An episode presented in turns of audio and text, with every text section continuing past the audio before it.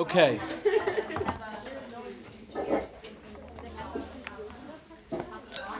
With Purim approaching next week,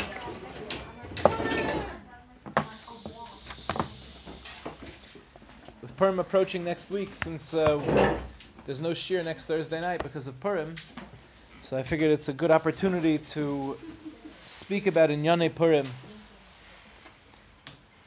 Get a little bit of a hisayrus, a little bit of an excitement for the coming Yontif. One of the most dramatic parts of the Megillah. That was fast. it's early, no? you have to at least give me five minutes. Sorry. One of the most dramatic parts of the Megillah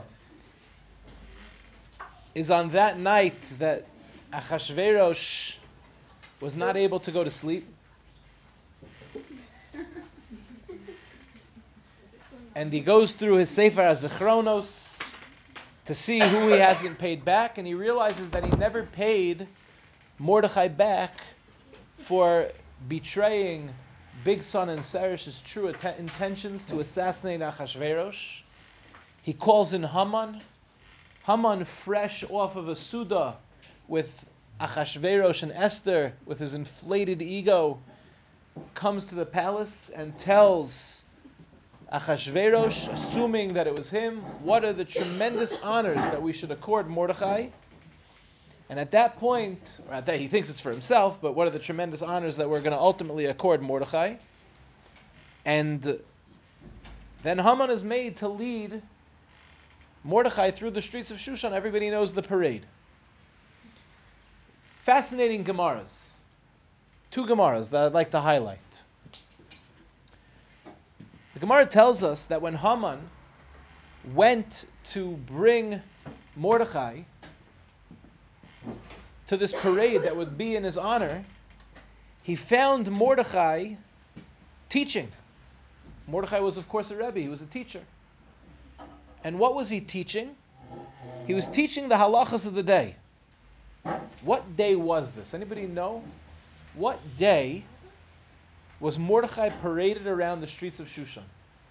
He was paraded around the streets of Shushan on the 16th. That's a good guess, Tuesday. Why not? It's as good a guess as any. He was paraded around the streets of Shushan on the 16th of Nisan. And because it was the 16th of Nisan, he was teaching the halachos of the 16th of Nisan. What are the halachos of the 16th of Nisan? On the 16th of Nisan, we bring the Karban HaOmer. What is the Karban HaOmer? So this halacha is called Kemitza. You take your hand, three bottom fingers, you grab all the meal, whatever gets caught in the three bottom fingers, that's what you put, in your three bottom fingers, that's what you put on the Mizbeach, and that gets burnt as the Karban HaOmer. The Gemara sees that this is an important subplot in the story. It's not said in Mefurish in the Megillah, but the Gemara tells us that this is what Mordechai was teaching. What's the significance of the fact that Mordechai was teaching the halachos of Kemitza in the Beis Hamikdash for Karban Omer on that day when Haman came to see him? That's question number one. At the end of the parade, the pasuk says, "Vayashav Mordechai el Shar HaMelech, v'Haman nidchaf el Beso, Avel v'Chafui Rosh." We know that what happened.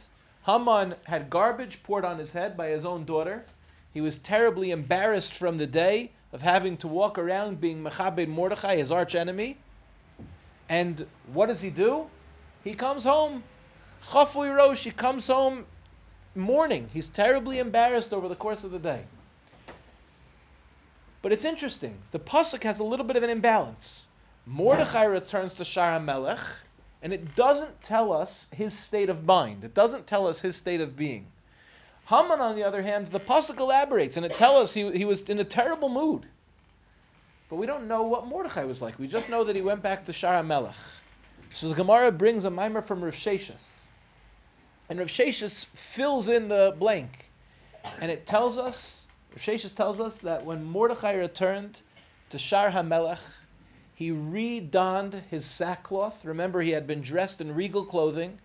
And instead of going back to his regular begadim. He went back to the begadim. He had been sitting, remember, and fasting for three days, right?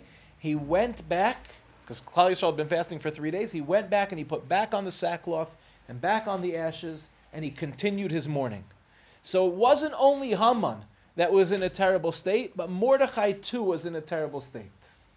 The question is, how did Rav Sheshas know this? Where did Rav Sheshas see this? The pasuk doesn't say it at all. Now it could be that Rav Sheshas had a tradition, but where did Rav Sheshas know that Mordechai was in a state of avelus? Where did he get that from? He made it up. The pasuk doesn't say it. You can't just make things up. And not only that, but what Rav Sheshas says is counterintuitive. Because what would we have expected if you just got done? Right? Imagine, let's picture the scene. Haman, Harasha, has ensured the destruction of Klal Yisrael, signed, sealed, and delivered. The date is coming. Esther Amalka is going to beseech Achashverosh and Haman. It's coming up. This is the third day. It's the 16th of Nisan. Yeah? And you were just paraded around the streets. How would you feel if you were in Mordechai's position as the leader of Klal Yisrael? I would think that Mordechai would say, I see the tides are turning. I see that things are going in our favor. Politically, Achashverosh himself, the king of the entire Persian Empire, the king of the known world, chose me, was mechabed me, and had my arch enemy riding me around in the streets.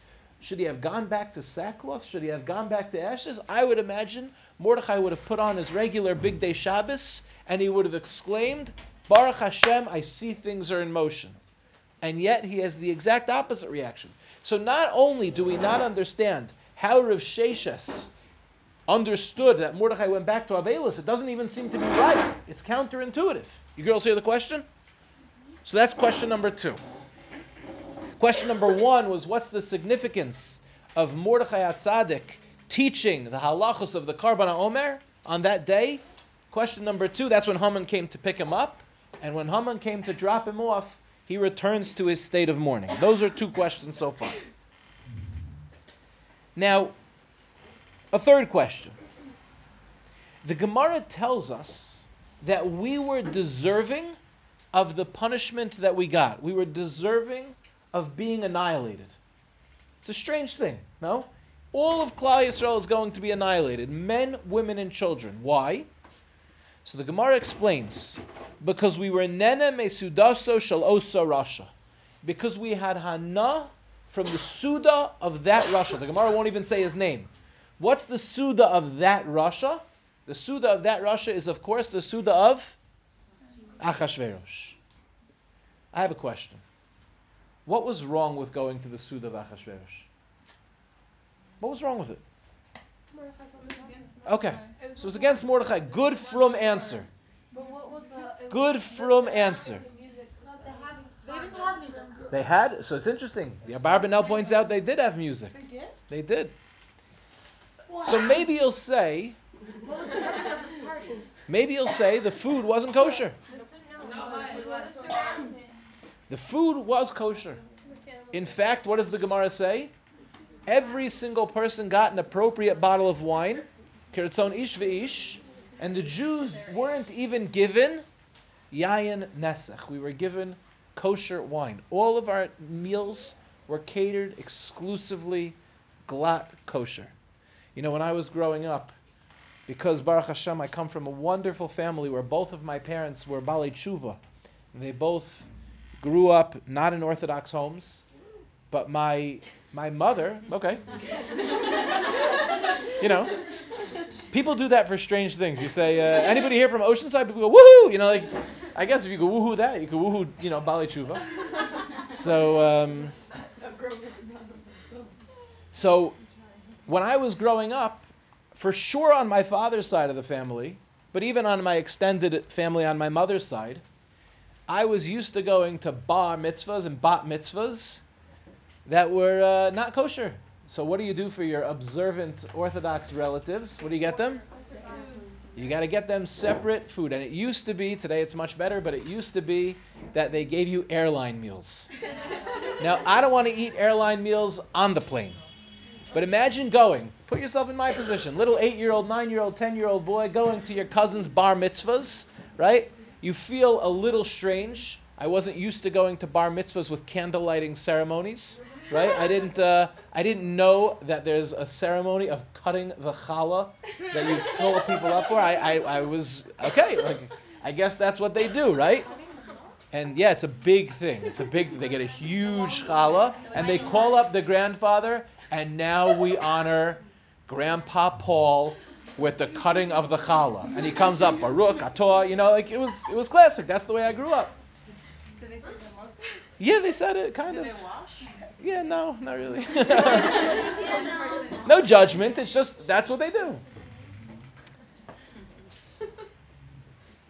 So imagine you go to these lavish bar mitzvahs, and then you get an airline meal, and you're seeing everybody else is eating like filet mignon, and you've got like, you got to crank open that that tinfoil that you know has been sealed shut since 1987, right? and you open it up and the smell comes wafting out. Not a pleasant smell. And the juice on the bottom right? Because it was heated up in like the nastiest way. And to get the tape off of those things because they're like quadruple wrapped i promise you nobody's trying to touch that food right? But they quadruple wrap it. You take it out. It's the nastiest thing. And basically you go hungry at the bar mitzvahs. And this was i felt very strange at these bar mitzvahs now until i got older and i realized that these were opportunities for tremendous fun so after i got married and i was learning in Kollel, my parents had already made aliyah, so I was the Orthodox representative of the family.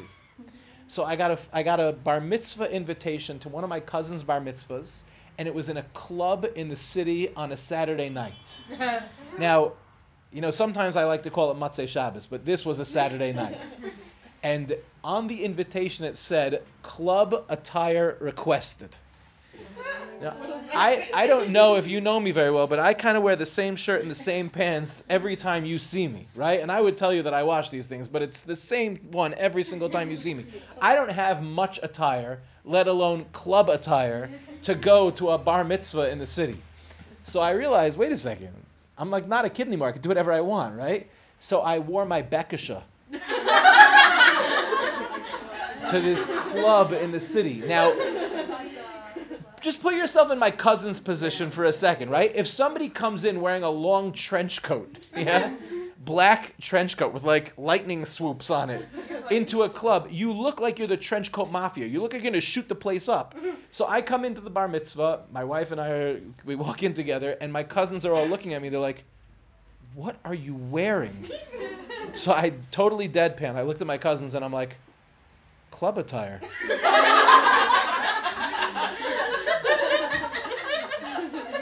Isn't this what you guys wear when you go to the club? And they didn't know if I was being serious because they're trying to be sensitive to the Orthodox Jew. So they're like, oh no, by us, that's not what club attire means. I'm like, oh, because by us, that's like, that's how we roll, you know? And, and it's so cute watching. They're like, okay, that's that's nice. Well, thank you for coming. We're excited to have you. And I was in this I was in this club shooting pool in the corner with my wife, and like all my relatives are coming over. It's so nice that you wore your club attire. I'm like, okay, you know, like I'm making up for all the eight year old uncomfortability of like whatever it was that I had to go through. You realize they had glatt kosher meals. It was the frummest party they had ever been to. So what was the Issur? So Mordechai told them not to. I get it, but I got a question. Mordechai told them not to is not such a simple thing. Let's put yourself in the position of what they must have been going through. Imagine for a moment that Donald Trump, not a bad comparison, that Donald Trump invites everybody in America to a party. It's going to be the greatest party of all time. Nobody's ever had a party like this. The Democrats, they don't like parties. We love parties. People are saying nobody came, everybody came. Biggest party of all time, right? and on the invitation, by the way, that's a bad road to go down. You know, every year on Pesach, I'll just tell you, every year on Pesach, I try to do a different theme. I try to do a different theme for the Seder. So last year I told the story of Pesach Seder through the lens of Adam Harishon. What would it have been like if Adam Harishon didn't die, lived forever, and told the story of all the way from Adam Harishon all the way through Pesach? And I dressed up as Adam Harishon. The year before that, I dressed up as Paro. and I told the story of Pesach from the perspective of Paro, which is very cool. I got the idea from a show called Wicked. I don't know if you girls have ever heard of it, right? So I said, what would, what would Paro say? So I presented the opposite side of the story. Totally, I didn't know this was going to happen when I started. Because I just say, okay, I'll figure it out as I'm going, right? I don't really prepare so much beforehand. Turns out that if you tell the story of Pesach from the perspective of Paro, you sound exactly like Trump. I promise you, this is how it goes. Everybody says, I don't like the Jews. I love the Jews. I have a Jewish daughter. They're unbelievable. We're going to do great work. We're going to build the biggest pyramids. You've never seen pyramids like this. We're not going to pay for them. They're going to be free. They say we've got plays, we've got big frogs. Yes, we've got biggest we've got the biggest frogs. Everyone's jealous of our frogs. Yeah? Keeps changing his mind, saying one thing, doing another, right? Un, I don't want to go too far down this road because you never know, right? But let's say Donald Trump was throwing a party for everyone in America, every race, even those bandito Mexicans that he's trying to keep out, right? Everybody's invited to Donald Trump's party at the White House. And Shmuel Kamenetsky, Shlita, gets up and he says, Nobody go to the party. Put yourself in their position for a second. I want to tell you what it's going to say in the cover of all the Jewish newspapers and all the Jewish blogs. I want to tell you what's going to be the fights in Klal Yisrael. Outdated, antiquated rabbis don't understand politics. Everybody is going. If only the Jews don't go, what's going to happen? It's going to be massive anti Semitism. Could you imagine the headlines? Christians, Muslims, Buddhists, Hindus, Southerners, right? Ku Klux Klan members, yeah, are invited to the White House. But Orthodox Jews didn't go. And Trump gets up and he goes, I don't know why they won't come. I got chic catering. I don't know. I got the best catering out there. It's on glatt kosher. Everything is great. What's the problem? Could you imagine the anti Semitism? It'd be rampant. Every show, uh, what's that guy's name? I don't know. John Oliver. Yeah, would do an expose last week tonight. Jews don't show up to Trump's party. No, I don't think so.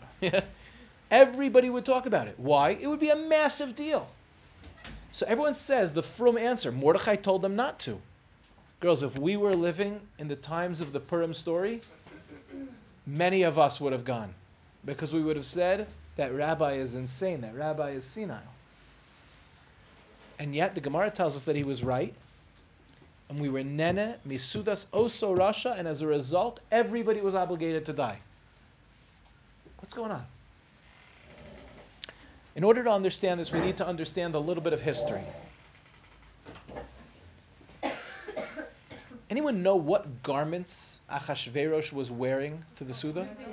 Was wearing the bigdei kehuna. And what china was all the food being served on? The kalim of the Beis Hamikdash. Why? Because the Suda of Achashverosh was not your regular Suda. It was a Suda that celebrated that the Beis Hamikdash would not be rebuilt. Now this adds a whole nother dimension to the story, right? if the whole reason that the Suda is taking place to begin with is an affront to everything you believe in, then going is not so pashut. It's not anti-Semitism anymore, right? For us not to show up. Why? Because the entire Suda is anti-Semitic. So what was Mordechai really saying? He's saying, I don't care that the Suda is kosher. It's not a question of the Suda is kosher. What's the motif? What's going on behind the scenes? Look deeper. All of you guys are afraid of anti-Semitism but you're not really understanding the entire MO of the Suda. The Suda is there to celebrate our destruction. It's a very interesting anti Semitism theme when it comes to the Megillah. Because after the whole story is said and done, a fascinating thing happens. Esther says, Kisvuni Ladoros, I want you to make this holiday into a yontif and I want to write a Megillah, Megillus Esther, and it'll be named after me and we'll tell the story. Do you know the Chachamim didn't accept her? Right away, the Chachamim said no. What was the reason they said no? They were afraid of anti Semitism. They were afraid of anti Semitism. They said, if we write it down, we're going to write down the story. Girls, think about it. They're saying, if we write down the story of the celebration of when we defeated the Goyim, what's going to happen? It's going to cause anti Semitism. What did Esther Amalka say? She said, The Goyim already know about the anti Semitism. You're the ones that are afraid of it. And that's why we have Megillah Esther. That's why we have the Yontif of Purim. But there's an unbelievable theme of anti Semitism that, that's flowing throughout the Megillah. What's going on over here? What's deeper? So I want to tell you something unbelievable. There's two ways of looking at this world. One way of looking at the world is saying there is a God. What's God's interaction with the world? Nothing really. God could do whatever he wants, but his interactions with the world, they're minimal. Another way of looking at the world is saying the world is real and there is no God, right? So let's think about it. If you take one of these two approaches, let's say chas v'shalom, somebody gets sick, somebody you love gets sick. If you're a really, really religious person, I won't say a frum Jew because you'll see Judaism doesn't necessarily hold of this. If you're a really religious person and somebody gets sick, what would you do? Daven, say Tehillim, right? If you're really, really not religious, what would you do? Can be angry. What else would you do? Somebody else is really sick. Go to a doctor, right? We still. Get help. Oh, why do Jews go to doctors? Don't we believe in God? Ah, that answer. I love that answer, yeah? Because to us, Ishtadlus means I don't believe in God, right?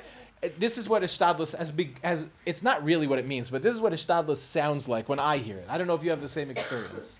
Yeah, yeah, yeah, Rabbi, God, God, God, but you know, ishtadlus, yeah? Like this one.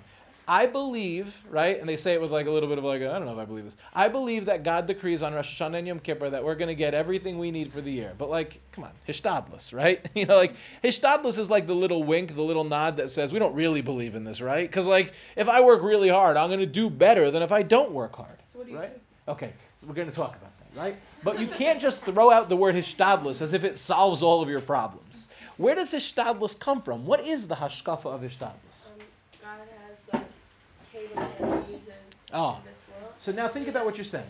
You're saying something true, but it, you're saying something even deeper than you realize. Hishtadlus means that a binary approach of saying either God or nature is not true. You can't have a black and white binary approach. You can do, if you're going to do that, you're not going to end up with Judaism. Judaism says both are true. This is what it sounds like. There is a world, and that world is a mask for God. So is nature real? What's the answer to a Jew? Absolutely. 100%. You said it, yeah? Is nature real? Of course it's real. Is God real? Of course he's real. Is that a contradiction? Not at all. Because nature is the mask that God wears. No, it's not. It's real. And it's important to know that it's real. You see, if nature is not real, this is what the story should have sounded like. If you wanted to tell the Purim story, and you were really, really frum, not a Jew, but really, really frum, this is what you would sound like. There was a decree against all of Klal Yisrael, and so Klal Yisrael got together, fasted for three days, davened like crazy, and then Haman and Achashverosh both died. That should be the story, right? Struck by lightning, the craziest story ever. However, God wants to get rid of them, and then the Jews were miraculously saved. That's not how the Purim story goes at all. In fact, the Purim story goes the exact opposite way. What's not found in the, in the Megillah? Hashem's name. It's the least frum Megillah you'll ever read. Hashem is almost not present. Now we find hidden allusions, right? Every time it says Hamelech, right? When it says Yavo Hamelech v'Haman Hayom, that's Rashei Tevos Yud Kei Vav Kei. We can find all the hidden things in the Megillah, and they're meant to be hidden. That's why it's called Megillah's Esther. Esther means hidden, right? It's the Megillah of hidden things, but it's not a frum Megillah. Hashem is nature. No, that's idolatry, right? Because we don't worship trees, right? Because they're not God. But that, like the sun, the sun's not keeping you warm. Hashem's keeping you warm. No, the sun is keeping me warm. No, Hashem's keeping you warm. No, Hashem created the sun, and the sun is keeping me warm. What about the story with the? I forgot who it was, but he, they didn't have oil Mhm. to light, so he told his daughter to use vinegar, and Mhm. he said, "The oil's not." We're going to discuss that. Good point. But it doesn't mean, I want to be clear, nobody's saying that nature isn't real. Now, I want to tell you the story of the Megillah. It's an amazing story. You all know it, but it's an amazing story. Esther Amalka was planted in a perfect position. She understood the politics of the palace very single, very well. She understood Haman, she understood Achashverosh, she understood their egos, she understood their frailties, and she played them off one another.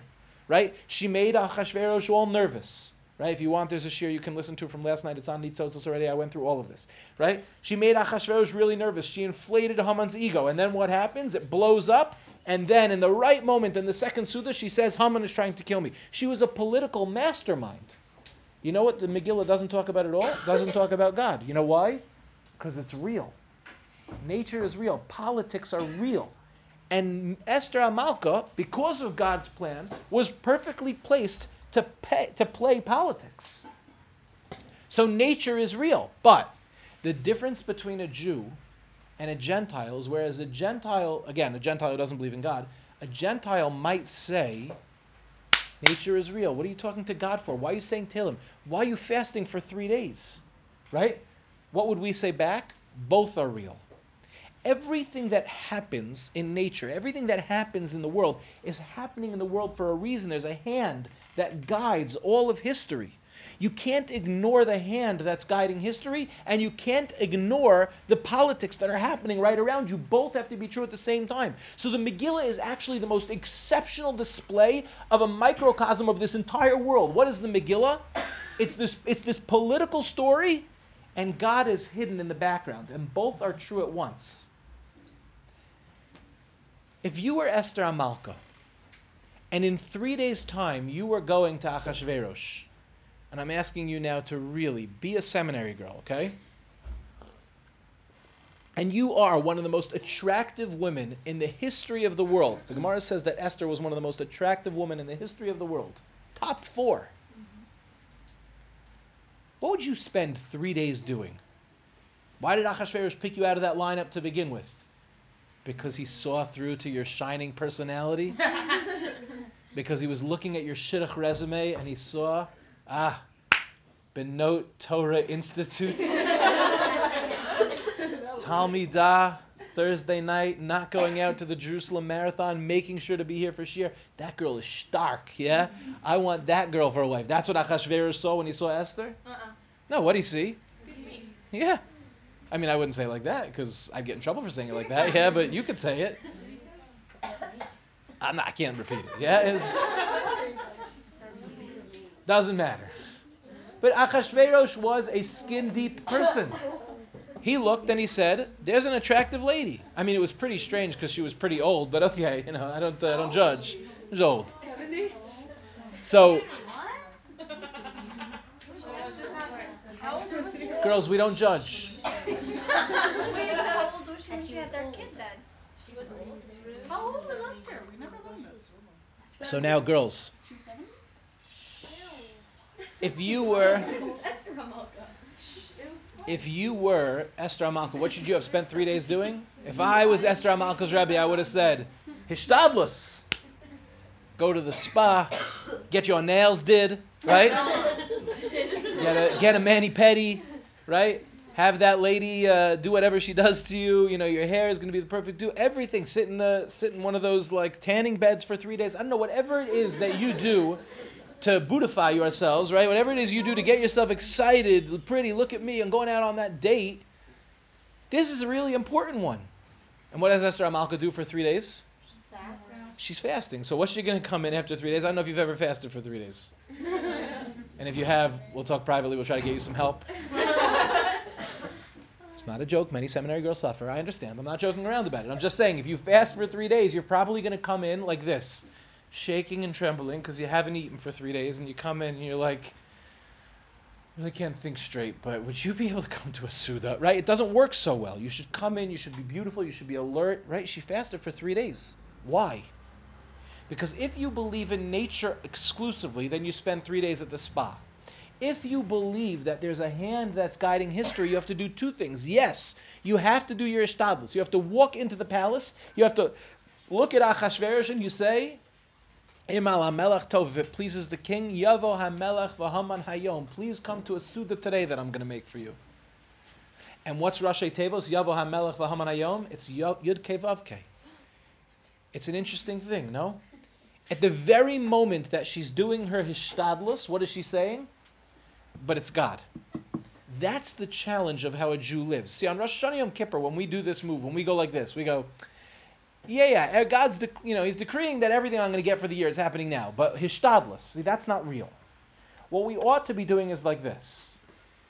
God is decreeing right now that everything I do for the year, it's going to bring me this amount. And I have to do my hishtadlus because God told me to engage nature in order to see through the mask and find godliness. That's what hishtadlus is.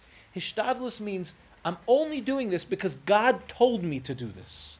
Really, I shouldn't have to do any of it. But because God is hiding behind nature, it's our job to peel away the mask. Girls, does it make sense to you now why the minhag on Purim is to wear masks and to get dressed up?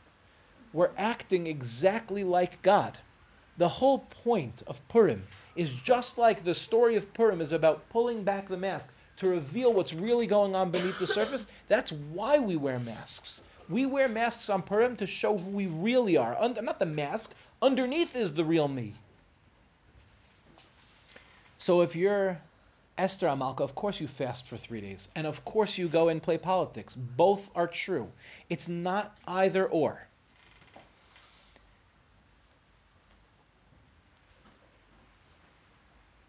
Based on this, let's go back to that Suda for a second.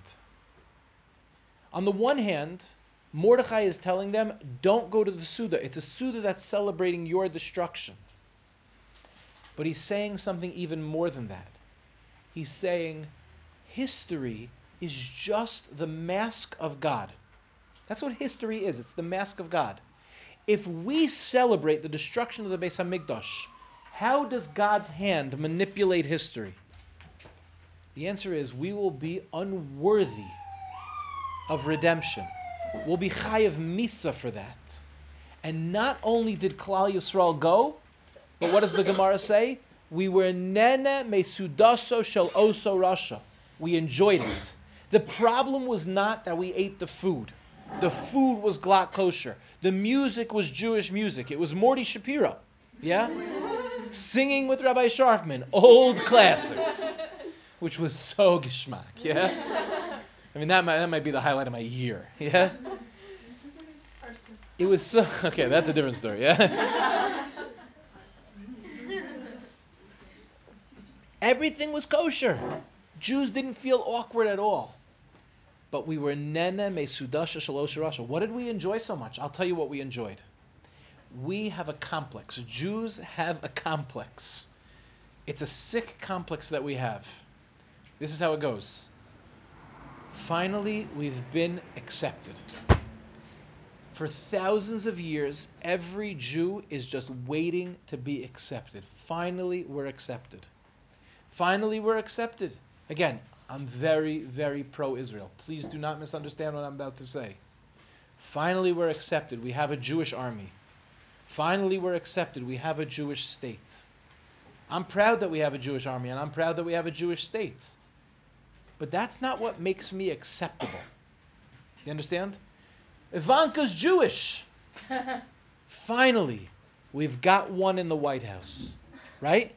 Look, the ambassador is Jewish, right? We look how many important people in the government are Jewish. What do we keep saying? Jews keep saying throughout history, finally, we've been accepted. Think about what it was like to be a Jew when Esther HaMalka was in the was in the palace. Even though everybody kept it a secret, what was everybody really saying? Every Jew in shul, what were they saying? That's pretty cool, no? She's one of ours, and she's the queen. Jews love to be accepted. Even Amar'e Stoudemire. Amar'e Stoudemire was a basketball player for the New York Knicks. And he just became an Israeli citizen, and he was Megaya, right? And what's every Jew going? Yeah? Yeah, Uh, Amar'e Stoudemire, right? One, one of us now. We got a Knick. A Knick, he's an all-star, right? Omri Casspi an, Israeli player. He played in the NBA. See? One of ours. Jews are so proud of Jews that made it because finally we're accepted. Do you hear the complex? Do you hear how deeply fragile the Jew feels in Gullus? All we're trying to do is be accepted. Put yourself in the position of those Jews. I want to tell you what their hana was. You know what the hana was of those Jews? We got invited. We got invited, and look, the filet mignon, it's not coming in airline meals. They had separate kalim for us. No yayin nesach. Everything was catered for Jews. Finally, we've been accepted. And now I'm going to tell you the subtext. Who needs the Beis Hamikdash? Who needs the Beis Hamikdash? What was the whole reason we needed a Beis Hamikdash to begin with? Statehood. We have a Beis Hamikdash. Look at us. We have a place of worship. We have a land to call our own. And when we were exiled from the first Beis Hamikdash, what began? That Jewish complex. What's the Jewish complex? Will I be accepted? Will I be accepted? And what does Achashverosh do? Achashverosh comes along and he says, You're one of us. You're just like us. You're invited. You're here. Every Jew said, I don't care if he wears the bigdei Kohen Gadol. I don't care if he's using the plates of the Beis HaMikdash. Because the only reason we needed a Beis HaMikdash was to be like everybody else in the world. And now we are. Think about what assimilation is. I'm going to say a very extreme thing right now. Buckle up. People get very upset when I say this, but I still think it's true. You see, I don't dress like a chassid. I have short payas behind my ears. I have James Harden's beard. If you don't know who James Harden is, it's a funny joke anyway, yeah? I don't wear a shtreimel. I don't wear a bekasha. I don't have curled payas. Though I do think it's awesome that they get them professionally curled. I'll, I'll admit. Yeah? yeah, of course they do. How do you think they get them like that? Those things are shiny.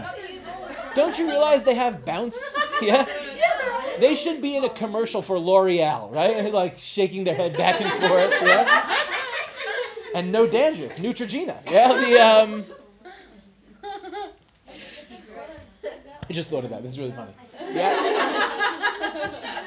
I've seen, I've seen as I'm driving through Ramat Bet barbers that say we'll professionally style your payas.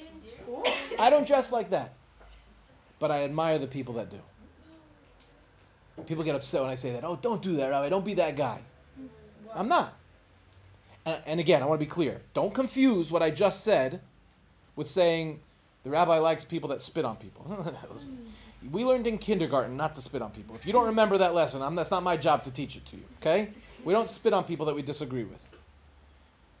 But I think it's impressive that they wear that hat even in the summer. And I'll tell you why.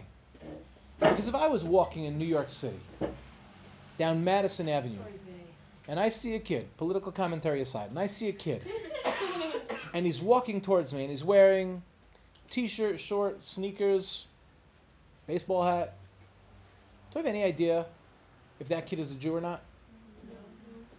Unless you Well, can, yeah, you can- uh, unless you can see by his the features of his. I'm not trying to be anti-Semitic, but unless you can uh, see, saying you know, I'm not saying I'm saying a little bit of like, I'm saying, unless you can tell by his features, right? You don't know if he's Jewish.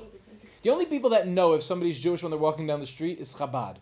Those guys, because they're trained from the time that they're fetuses to stand outside of a mikveh tent and go, Are you Jewish? Are you Jewish? I think, I can't prove this, and I've never asked, but I'm pretty sure that inside of those mitzvah tanks, they have like a chart of how many guesses you got right today of are you Jewish, right?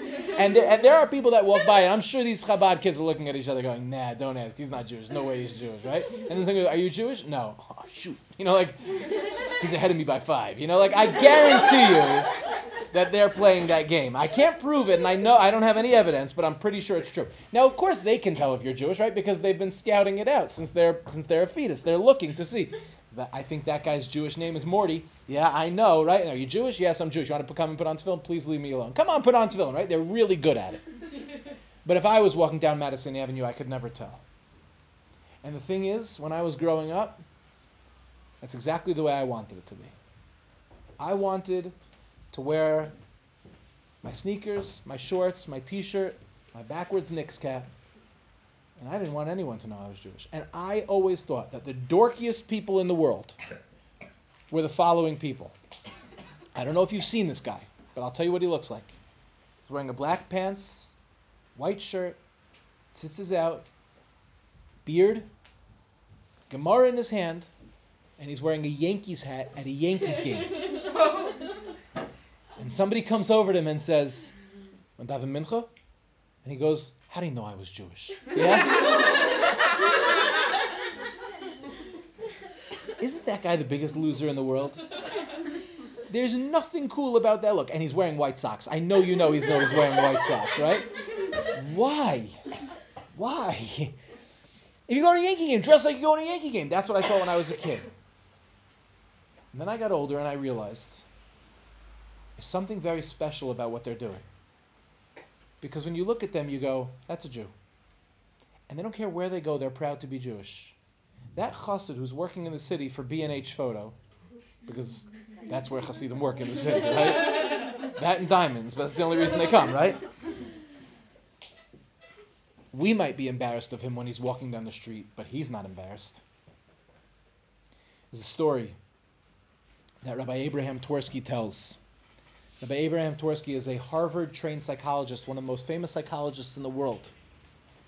And he was sitting on the subway, and a Jew came over to him and started railing on him. Rabbi Twersky is a Hasidic Jew, and he's wearing his Hasidic clothing.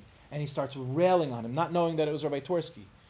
It's time to leave the 18th century behind. You don't have to dress like you're in Russia, and you have to speak English, and you have to, uh, you know, you have to come to this culture. And you're, you're, what you're doing is, is terrible, and you're setting anti-Semitism forward, and you're putting Jews backwards.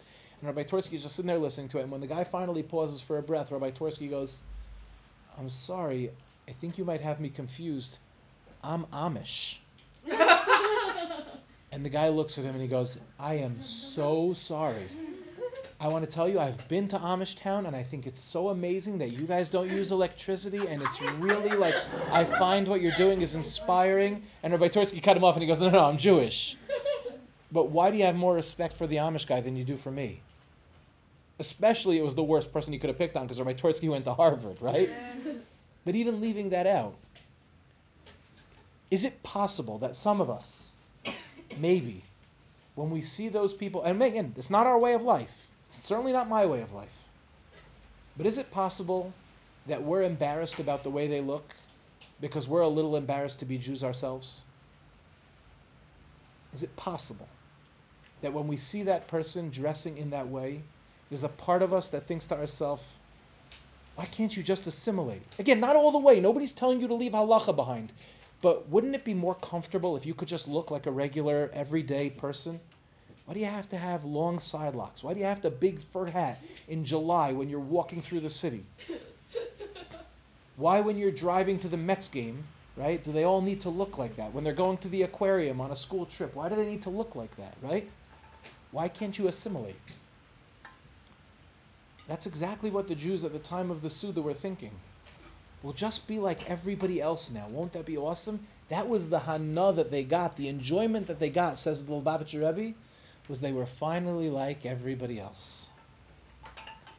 And Mordechai understood the consequences of that. Mordechai understood that the hand of history was going to push them in a direction of obliteration and annihilation. Because if a Jew does not stand proud to be a Jew and stand up and say, I have a Jewish message to share with the world, then what is the point of our existence? We're here to teach something to the world. If we don't stand proudly as Jews, then how can we ever teach the Jewish message? A teacher has to be willing to get up in front of the class and say, Yeah, I'm here to teach. You know yourself, the teachers that come and they're embarrassed a little bit and they're like, you know that teacher, you ever have a teacher, it's their first time teaching? And they get up and they're sort of like scared of you and you're like, You're scared of me? This is going to be a great year. Yeah? if a teacher doesn't get up confident with the material that they have, let you know with the way that they stand and the pride that they have that this year is going to be awesome. This year is going to be awesome. Why would you ever listen to them? I want to tell you that the first time I ever gave a shiur, it was in the kollel that I was learning in. The menahel of the yeshiva had every kollel guy giving shiur to the rest of the guys in the kollel. It was my first shiur I ever gave. I was so nervous. I prepared for weeks in advance to make sure everything was 100% worked out. And the first thing I got up and said was, I'm sorry if what I'm about to say doesn't make sense. If it doesn't make sense, it's on me. Please don't blame anyone else. Afterwards, the menahel called me in and he ripped me. He said, Whenever you get up in front of an audience to speak, you have to believe that you have the greatest thing in the world to teach, and everybody who's sitting in the room is privileged, privileged to be sitting and listening to you. Don't ever get up and apologize. And I never have since. And yeah, is it possible that sometimes my confidence gets shaken when girls might sit in the back of the room and you know, when they're doing that announcement in the beginning, all phones forward, and girls are like, I'm not giving my phone. I got to have something to do during this year, right? Is it possible that when a girl starts to fall asleep, three seconds in, that it might shake my confidence a little bit? No, I'm just joking. I'm a mature mechanech, right? It's nothing compared to the portrait that was being taken in this shiur today. I'm not saying, I'm just saying, if you know what I'm saying, I'm not blind, right? No, if you're a Rebbe, I'm sorry. It's just true, right? I'm sorry. If you're a mature mechanech, you know what you say? I have something awesome to teach. And everybody who's here is lucky to hear me say. And it's the same thing when it comes to Klal Yisrael. If we're not proud, I know this might sound like a strange message. What do you mean? We're all Orthodox girls, growth-oriented girls. Girls, are we going to raise children? Are we ourselves going to be proud to walk through the streets and people say, that's a Jew, and not only because they could see the features of our face, but because of the dignified way and the way we talk and the way we act? I'll tell you an unbelievable story. I think I might have said this story here before, but it's worth repeating. My wife was an actuary in AIG before we moved to Israel. Mm-hmm. You know what an actuary is? An actuary are the people that they figure out all the statistics. So when an insurance company insures your car or gives you health insurance, right? Or gives you life insurance, they know when you're going to die. They're making money off of you. How? Because they figured out all the statistics. And the people that do that, it's some of the hardest math in the world to do. The people that do that are called actuaries. My wife is a genius in math, and she taught herself actuarial mathematics, passed the exams, and became an actuary. It's like statistics on steroids. It's not like statistics, right? Does she tutor? Does she? She actually does tutor. And you should call her. Yeah. because my children need to eat. Yeah. the, um, 052 711 It's a little plug right there. 3618. Got that? That's what he does check. Yeah, we have midterm on Monday. when my wife, call her, when my wife was in AIG, somebody in a meeting used a swear word in front of her.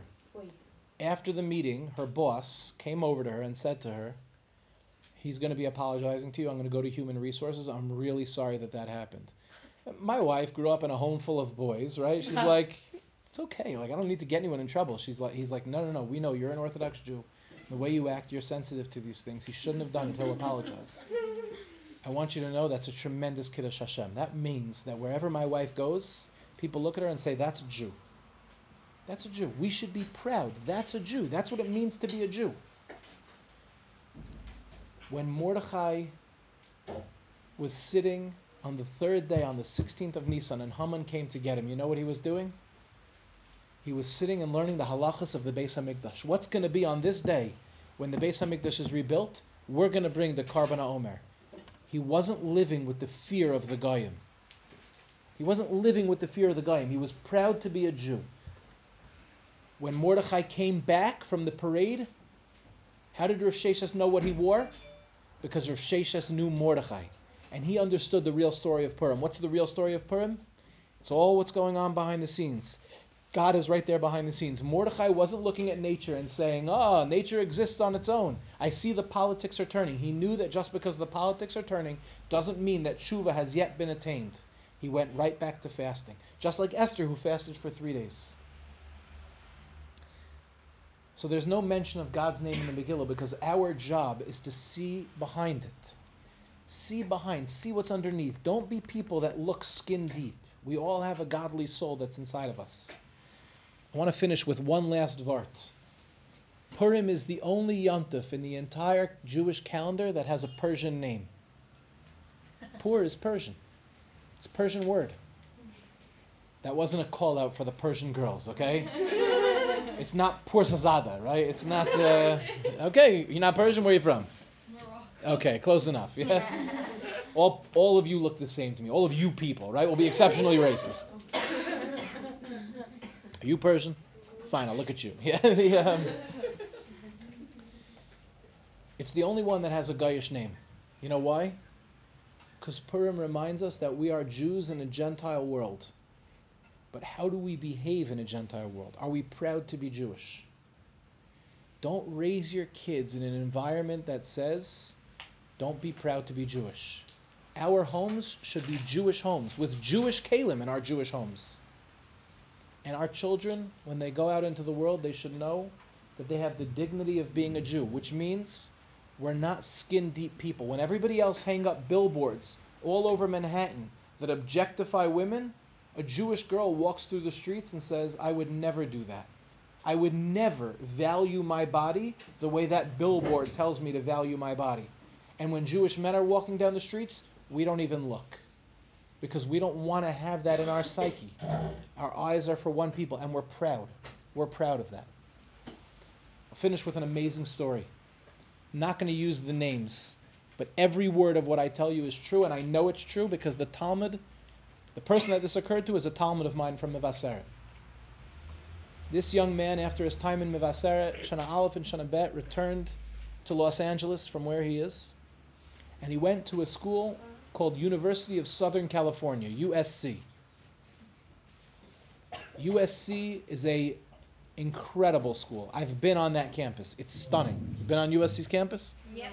It's gorgeous, no? USC, they have Heisman trophies. Forrest Gump was shot in USC. It's beautiful, sprawling college campus. Stunning. Someone was shot there? No. Oh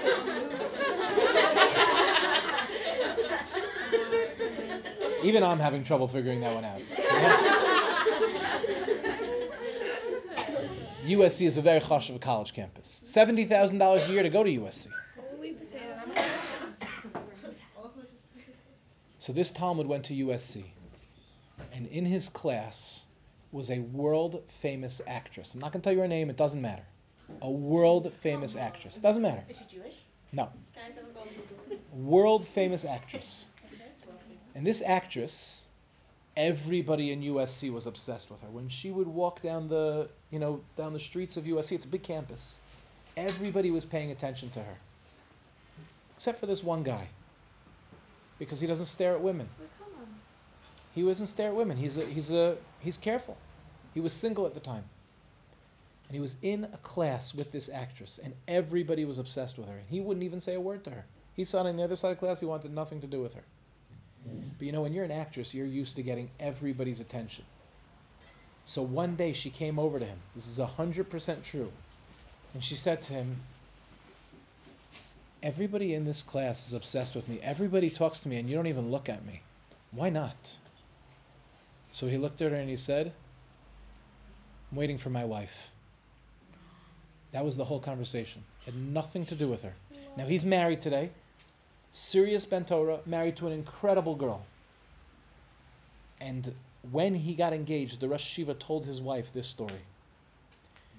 Because everybody should know that when he was on USC's campus, he dressed like a ben Torah, he acted like a ben Torah, and when people asked him, he was proud to be a Jew. He wasn't a kid who took off his yarmulke and said, I just don't want like the anti-Semitism of people. He wasn't afraid. Which is why Chazal, when they said anti-Semitism, Esther said Kisvuni Ladoris. Chazal said, but it's going to cause anti-Semitism. What was the response?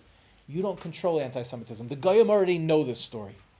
You're afraid to tell Jews. You're afraid to tell Jews Kisvuni Ladoros. Write down this story for generations. We should be proud of our Judaism. We should wear it on our sleeves.